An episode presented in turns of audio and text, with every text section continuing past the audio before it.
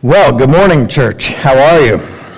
We are uh, continuing in our new series called New Beginnings, and they're about Genesis stories as we've wrapped up the book of Genesis. And uh, this has really been at the core of who the church is from the very beginnings. I think of the book of Acts early on as Jesus has raised from the dead and he comes, gathers with his believers, and it says this When they had come together, they asked him, Lord, will you at this time restore the kingdom to Israel?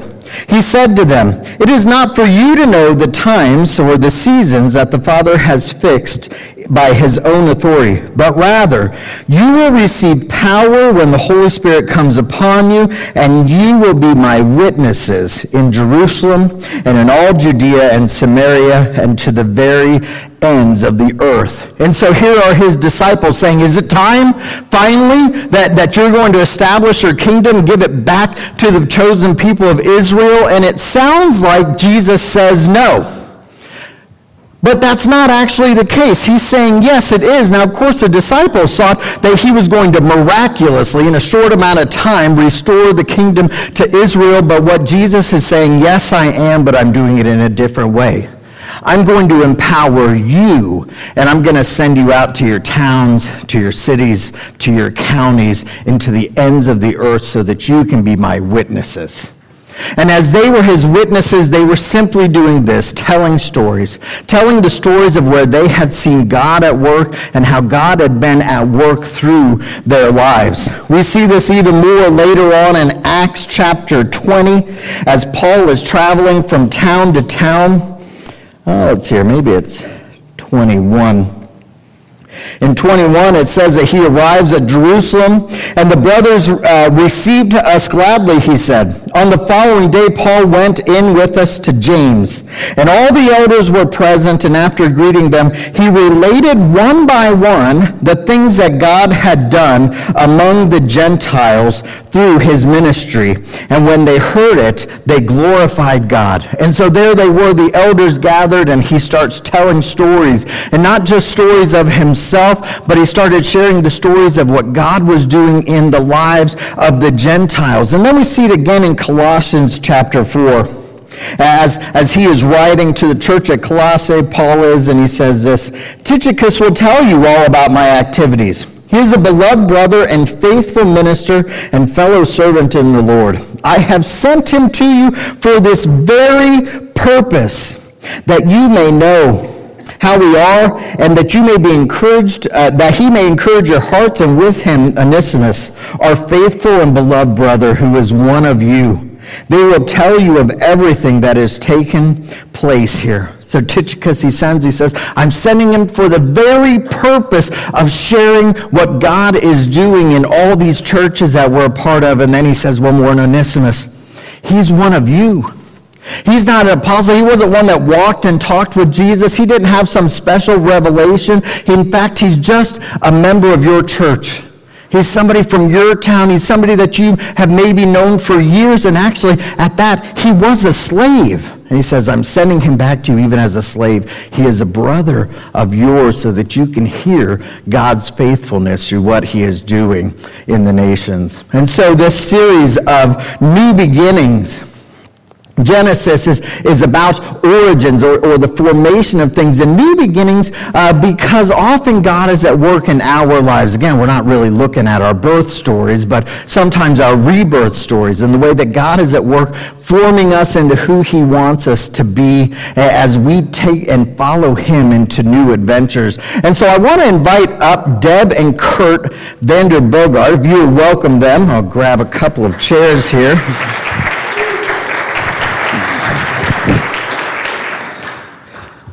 I'll grab you one real quick. I got, there was two with pads. I'll let you guys have those. Here you go.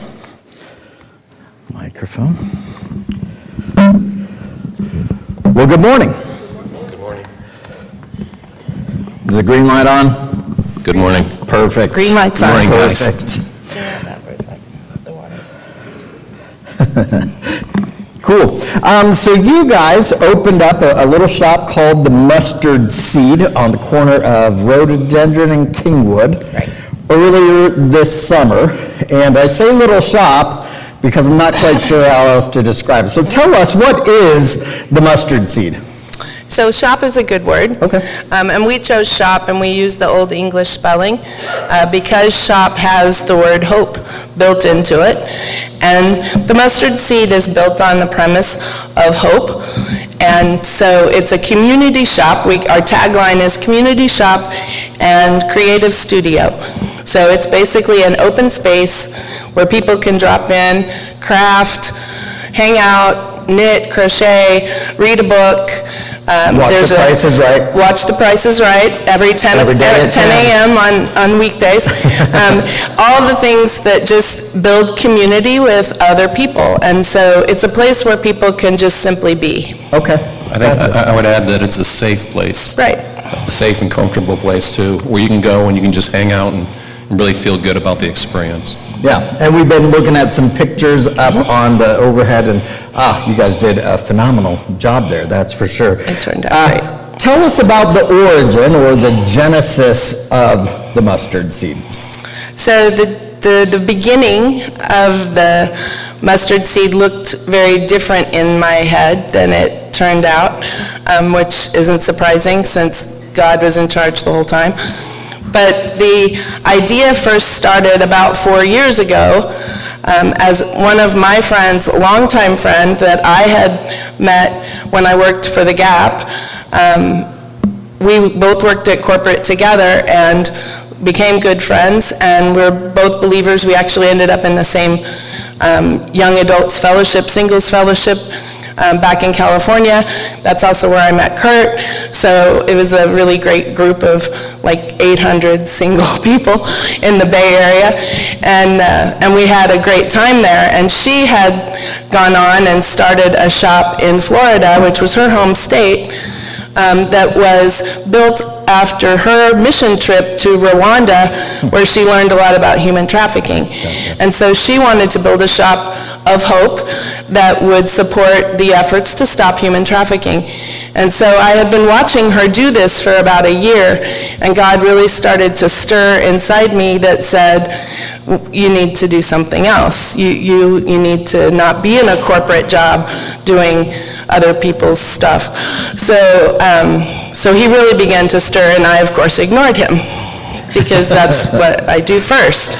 That's usually my first instinct, or argue. you know, Exactly. like- Well, that comes too. That's, that's in the story. So, yeah, so I, um, I was at this time working for Levi over in Eugene, and I was traveling about 300 days a year in my job, and um, most of it internationally.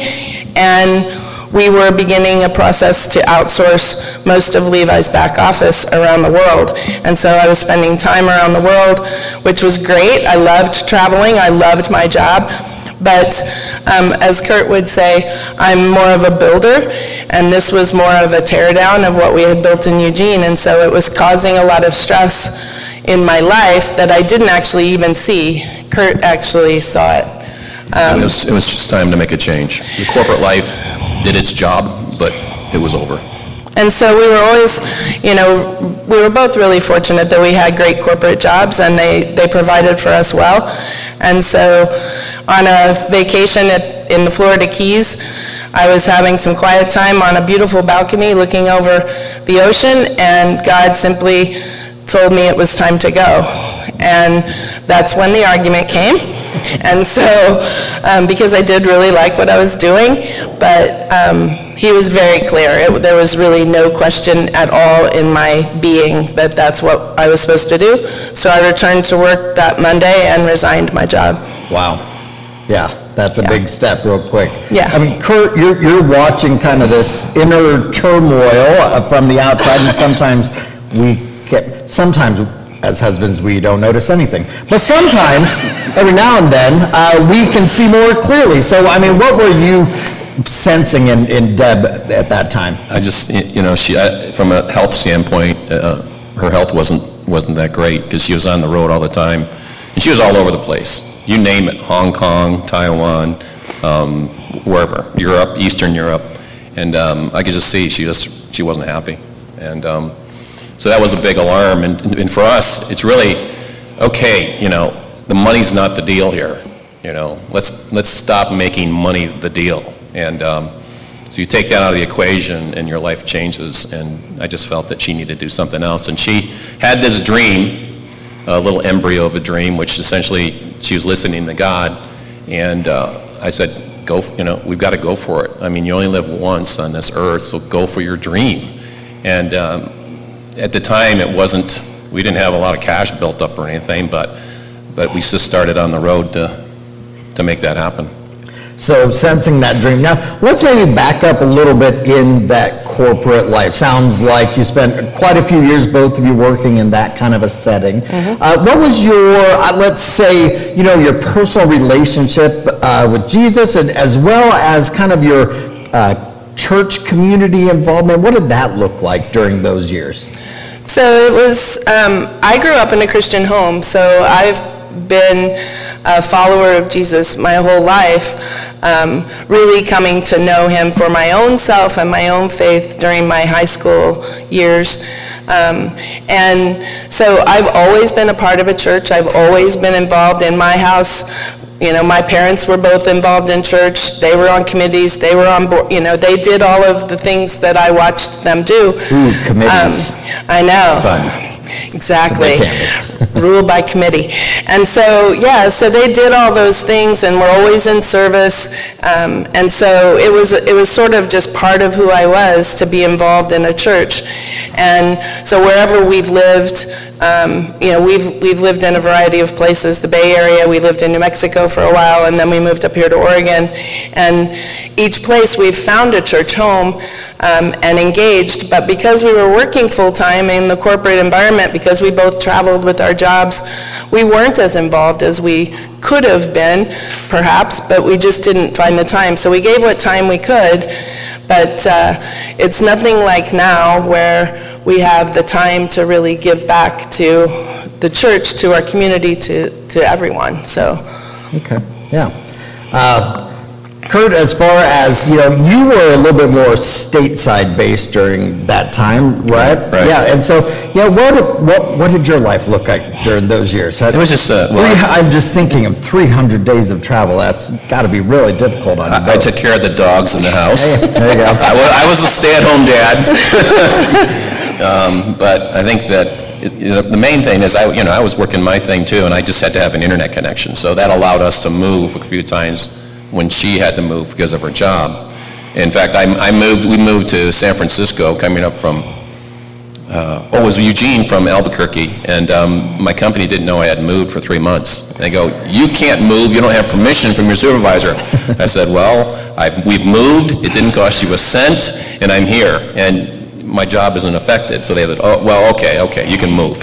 Um, Thanks, appreciate it. So, yeah, I was just kind of like the stay-at-home dad, I guess. Gotcha, great. Uh, So then you mentioned Janelle, is that correct? Yes, And so Janelle. four years ago, you're seeing Janelle. um, Right.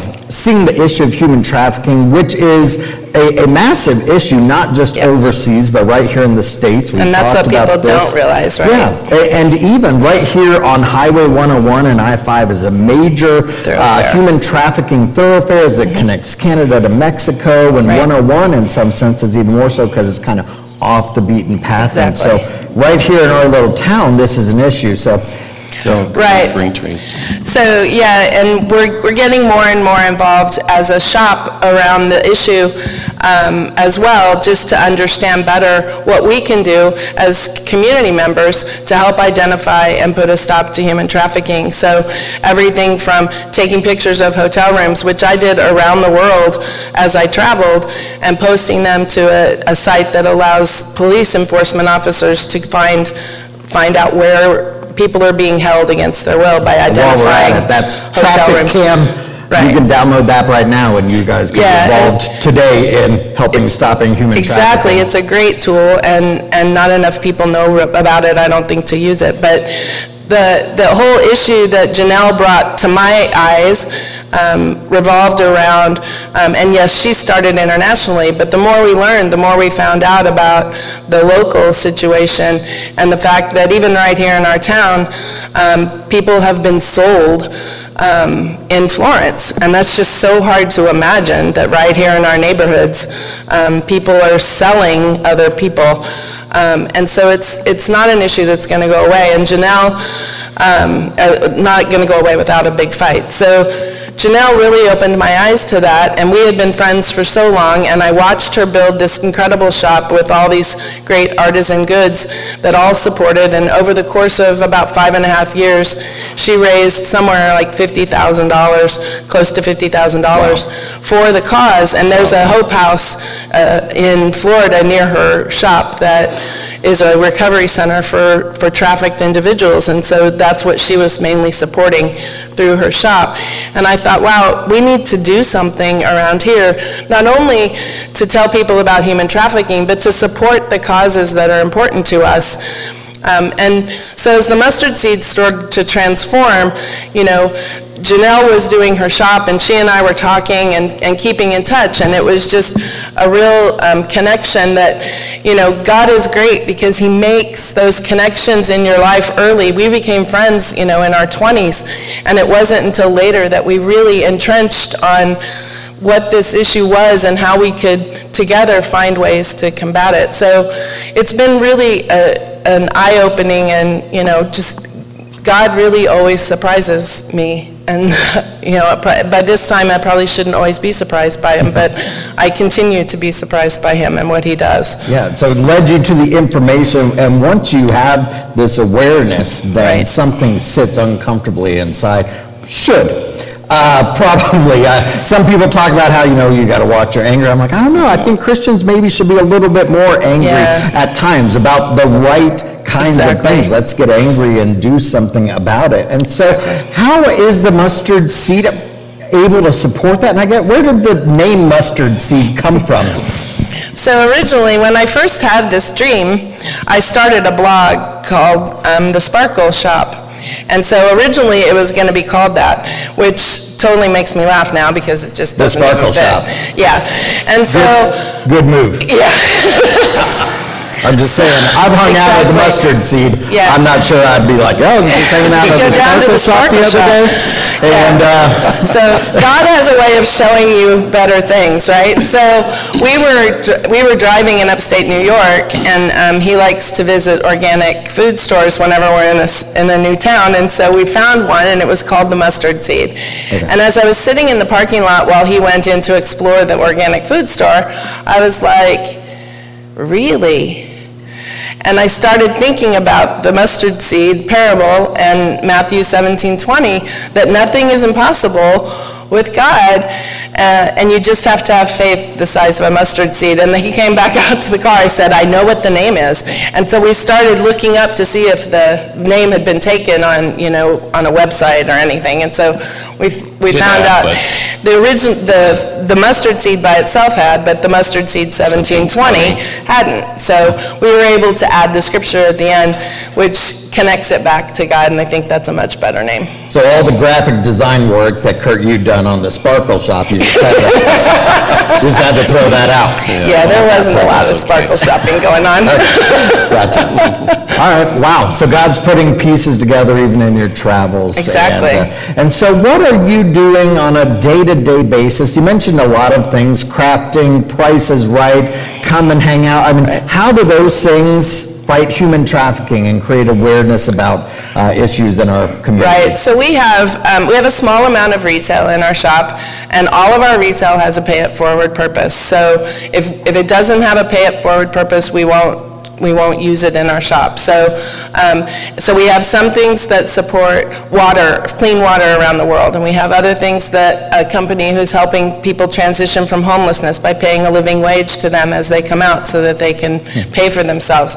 Um, And we have another um, place that is making leathers out of Ethiopia, women who are escaping bad situations. They've become heads of households, they have kids, and they're defining themselves now by making leathers.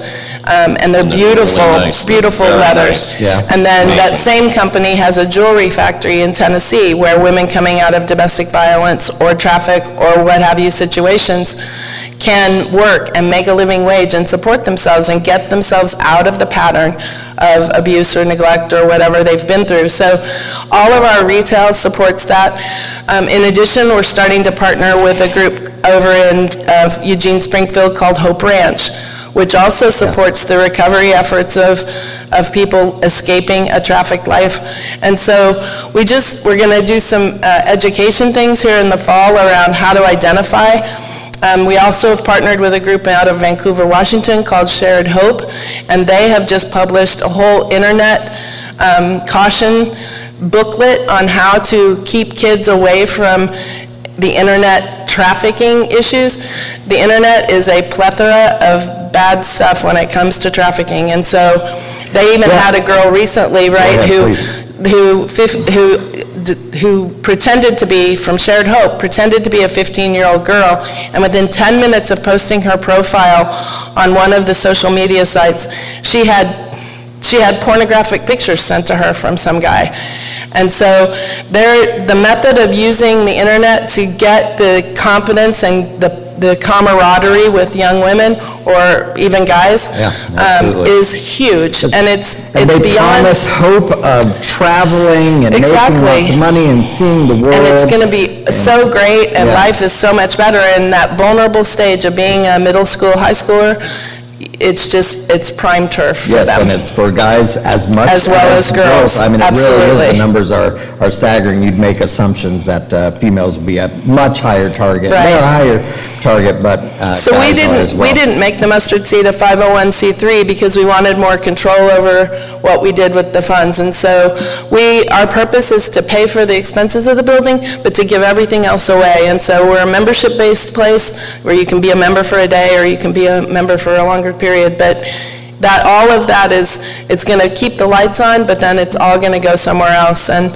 and that's the whole idea behind the mustard seed, is to be a place of hope that builds community and gives back in the name of Jesus. Yeah.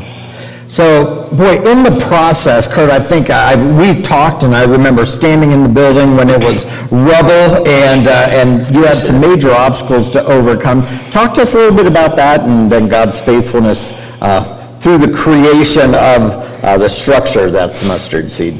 The Mustard Seed used to be a, a theater, right? And before that, it was a Christian Science reading room for you guys that have been in, in town for a while. And one of the things we did was we, we had to fill in where the theater was at an angle very similar to what we see here in church. We had to fill that in and make a level floor. Well, when we did that, the ceiling is only eight feet high, which thought, no, it's too claustrophobic here. We've got to bring the beams up. We've got to raise the ceiling up and, you know, make a peak. And I went in, I looked in the attic, and there was this thing called vermiculite, right? And vermiculite happens to be asbestos laden. In fact, it's the worst out of six asbestoses. It's the worst asbestos that you can have around. It's fine if you leave it like it is, but as soon as you move that, it's really very dangerous, right? Because this little, very, very, very tiny um, thing gets into your lungs, right? So the bottom line is, the first thing we had to do is we had to uh, call in a company to remove all the vermiculite in the attic, everything, so we could raise up the ceiling. And that was like $16,000. We didn't expect that right away, right? Um, So we just kept, you know, we just kind of, just kept on plodding along, knowing that, okay, this is just a little bump in the road, let's keep on going, that type of stuff. Yeah. Now, bonus, it's absolutely gorgeous, the vaulted ceilings and all that. So Exactly. I'm sorry you had to pay $16,000 for me to look at that ceiling, but uh, It was more than that, that was just the that was just the beginning. Yeah, I I bet, I bet. uh, The expenses that go with it uh, are huge. Uh, So what's God showing you now? I mean, you're open, and uh, pretty much your construction's done, you're going to do some outdoor landscaping and other things, but uh, what is God prodding your heart now? He moved you to this, and now you're kind of in the dream, um, and and where's He at work in your hearts now? Um, He has to calm me down a lot. Okay? You know, it's a, it's a, it's about trust and about not letting, you know, Satan tell me that it's not right, the whole thing was a joke.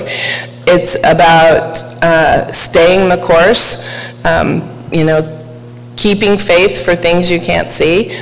Um, he's been great though in that he has, every time I get super discouraged because no one shows up to craft or no one comes by, um, he brings someone by um, or he does something to remind me that he's in charge. so, um, it's, but it's, it's a, I'm used to having a lot of people around, so it's a challenge for me when there's no one there.